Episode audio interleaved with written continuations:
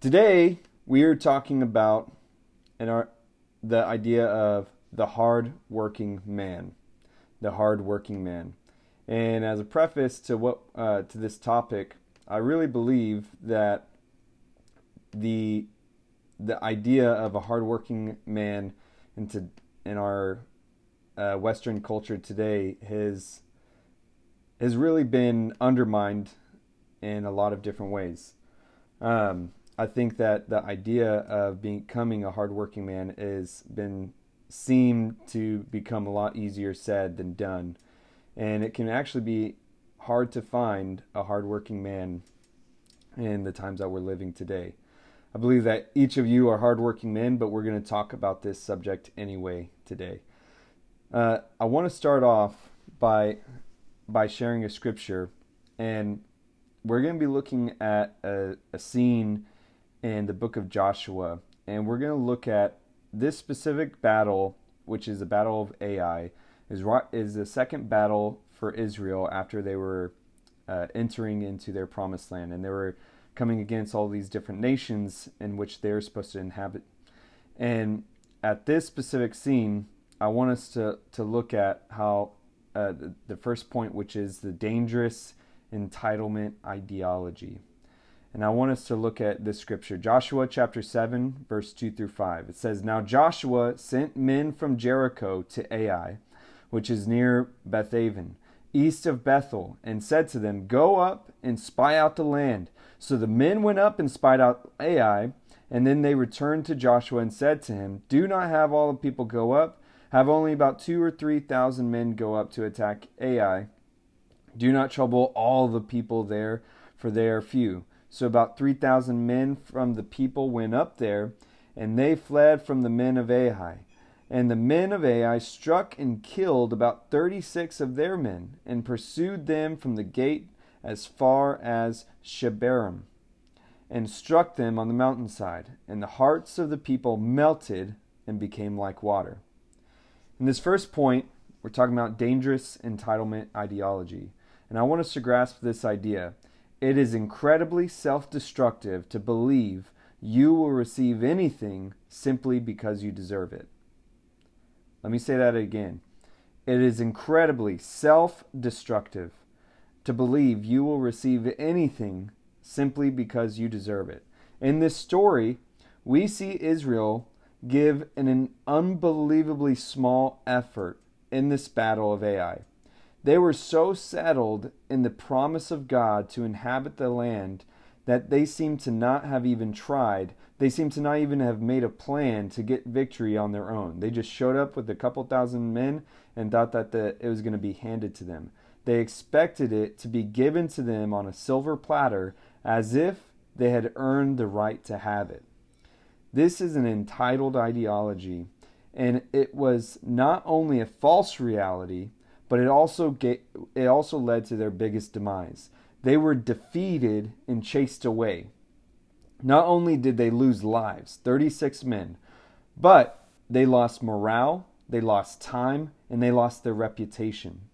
I think if we look back in moments where we felt entitled in a job, felt entitled in any situation in life, even in a relationship, we lose those very things. We lose part of our life, we lose our morale, we lose our time, and we lose our reputation.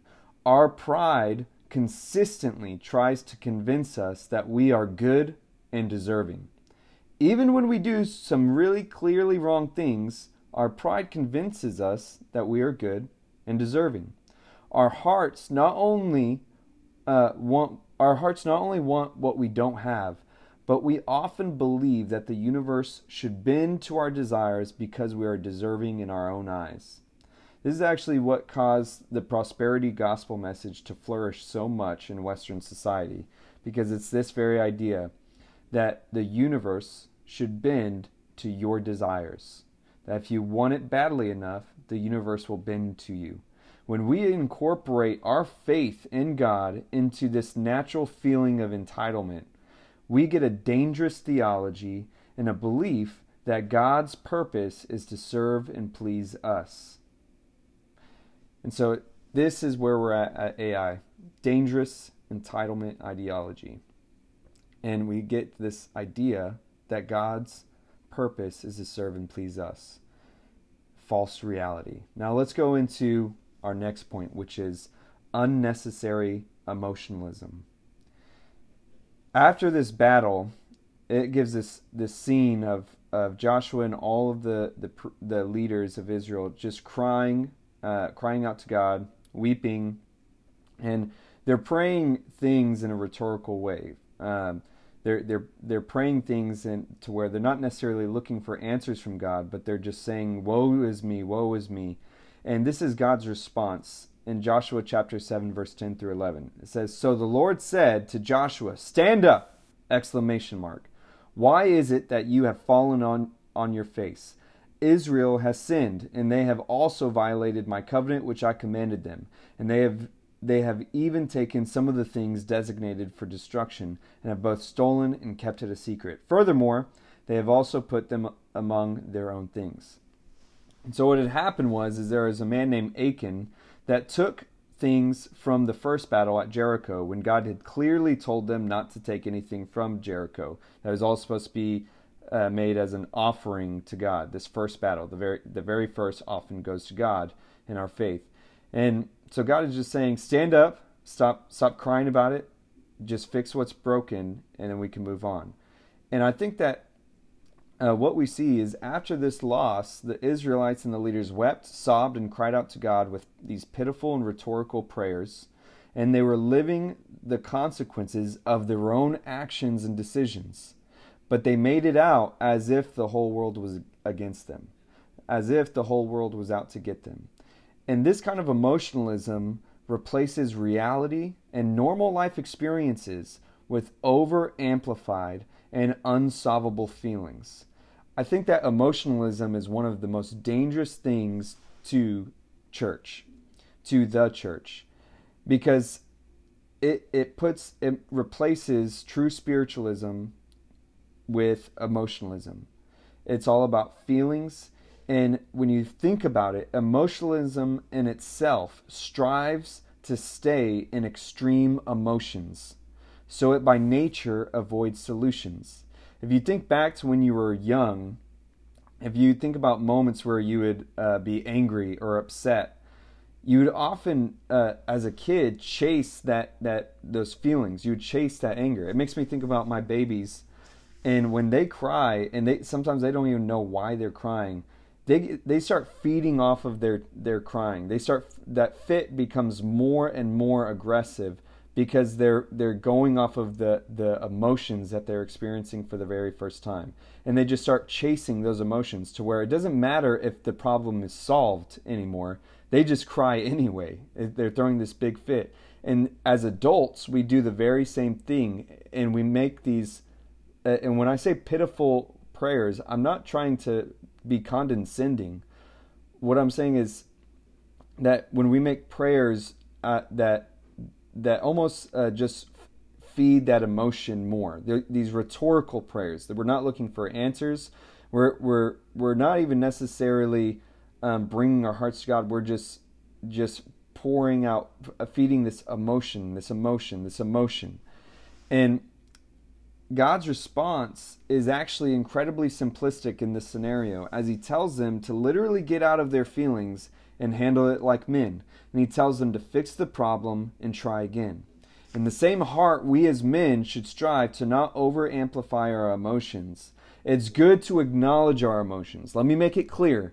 It is good to acknowledge our emotions. But we don't need to stay in them or replay those emotions over and over and over to ourselves. Many times we just need to stand up and handle things. I was just, uh, uh, Lauren was just showing me this um, psychologist, that sh- uh, this psychologist and neuroscientist, um, a video of them explaining of how people that have actual trauma, real trauma in their childhood, of how it's actually incredibly unhealthy for them to to uh, go to those blacked out moments in their mind. When you have trauma as a child, you often start blacking out memories. It's your brain's response to protect you from trauma. And what most counselors do is they try to make you relive those traumas so that and, and so that you can process it. Well, this neuroscientist was talking about how re-engaging those emotions over and over is actually re-engaging trauma on, over and over. And it could lead, it, and it's actually not healthy for you, that it causes more anxiety and depression in people because they're not, they're not properly processing it. They're reliving it over and over. And so it just shows, um, you know, I'm, I'm butchering, you know, all the years of neuroscience and et cetera, but it shows that when we just try to stay in this emotionalism, it's truly not healthy for us. Yes, we acknowledge, we need to learn how to acknowledge our emotions when it's happening, especially as adults, but we don't have to live by our emotions. It's not healthy to do that. In fact, I would say this, that it is healthy to acknowledge our emotions, but it is foolish to be controlled by our emotions. Now, let me say, uh, go into our last point, which is working like hell and praying like heaven. Working like hell and praying like heaven. It says in Joshua chapter eight, verse three through four, after they they solved the, the sin problem, they, they dealt with Achan and what was supposed to happen. It says this, so Joshua rose up with all the people of war to go up to Ai, and Joshua chose thirty thousand men, valiant warriors, and sent them out at night.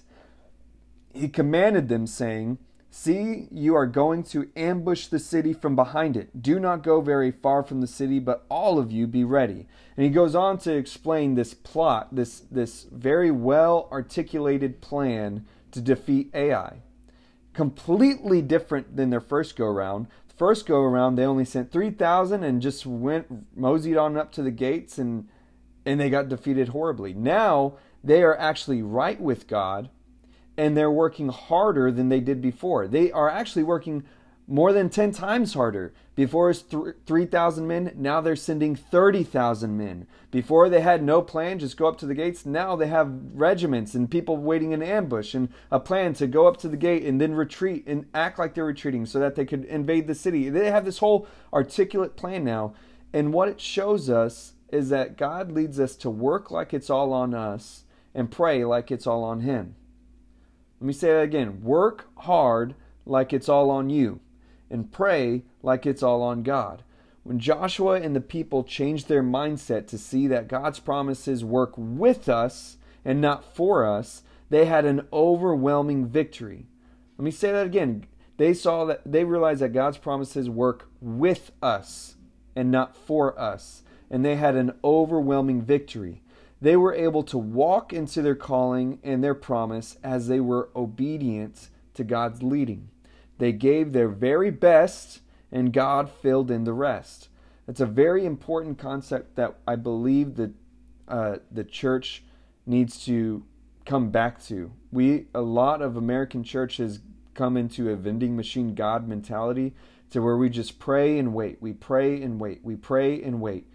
But often when we see people in Scripture, they pray and they they they walked in faith. They moved forward in their prayers. They didn't just sit on their hands. They gave their very best at what they were praying for, and then God filled in the rest. This is how our spiritual walk is supposed to be. We go the distance in the flesh, and God completes the distance in the spirit. I believe that life itself takes a level of grit just to survive, and a greater le- level of grit and even tenacity to accomplish something meaningful. God gives the strength.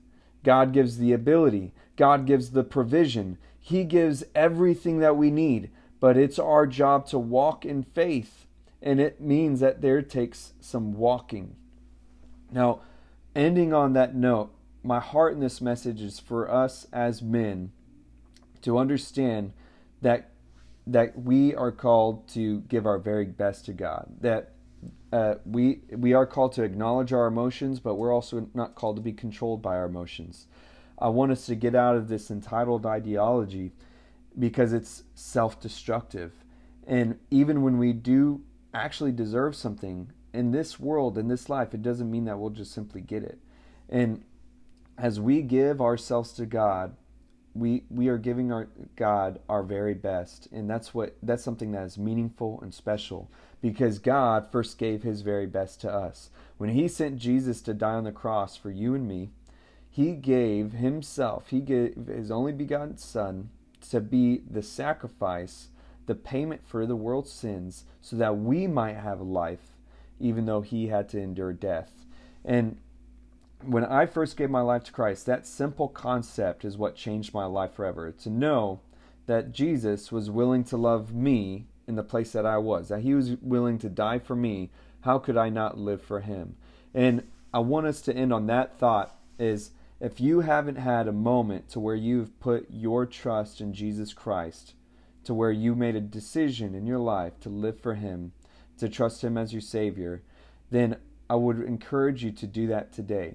If that's something that you want to do, all you have to do is believe in your heart and, and confess with your mouth that Jesus is who he says he is. It says in the book of Romans, that's all you have to do. And what it's saying is, if you just have an authentic heart and talk to God yourself, say what you really want, say what you really mean, and you don't need me to lead you through a pretty prayer, you just talk to him yourself. And that's all it takes. That's all it takes to start a relationship with him, a journey with him. If if that's you, I really encourage you to do that today and not let another day pass, but let today be the day that, that you experienced a decision moment like that.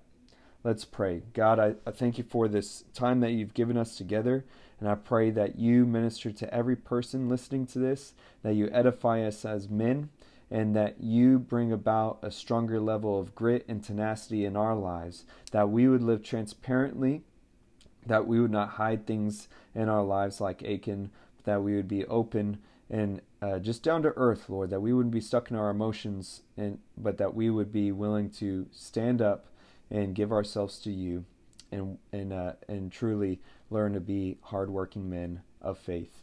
In Jesus' mighty name, amen.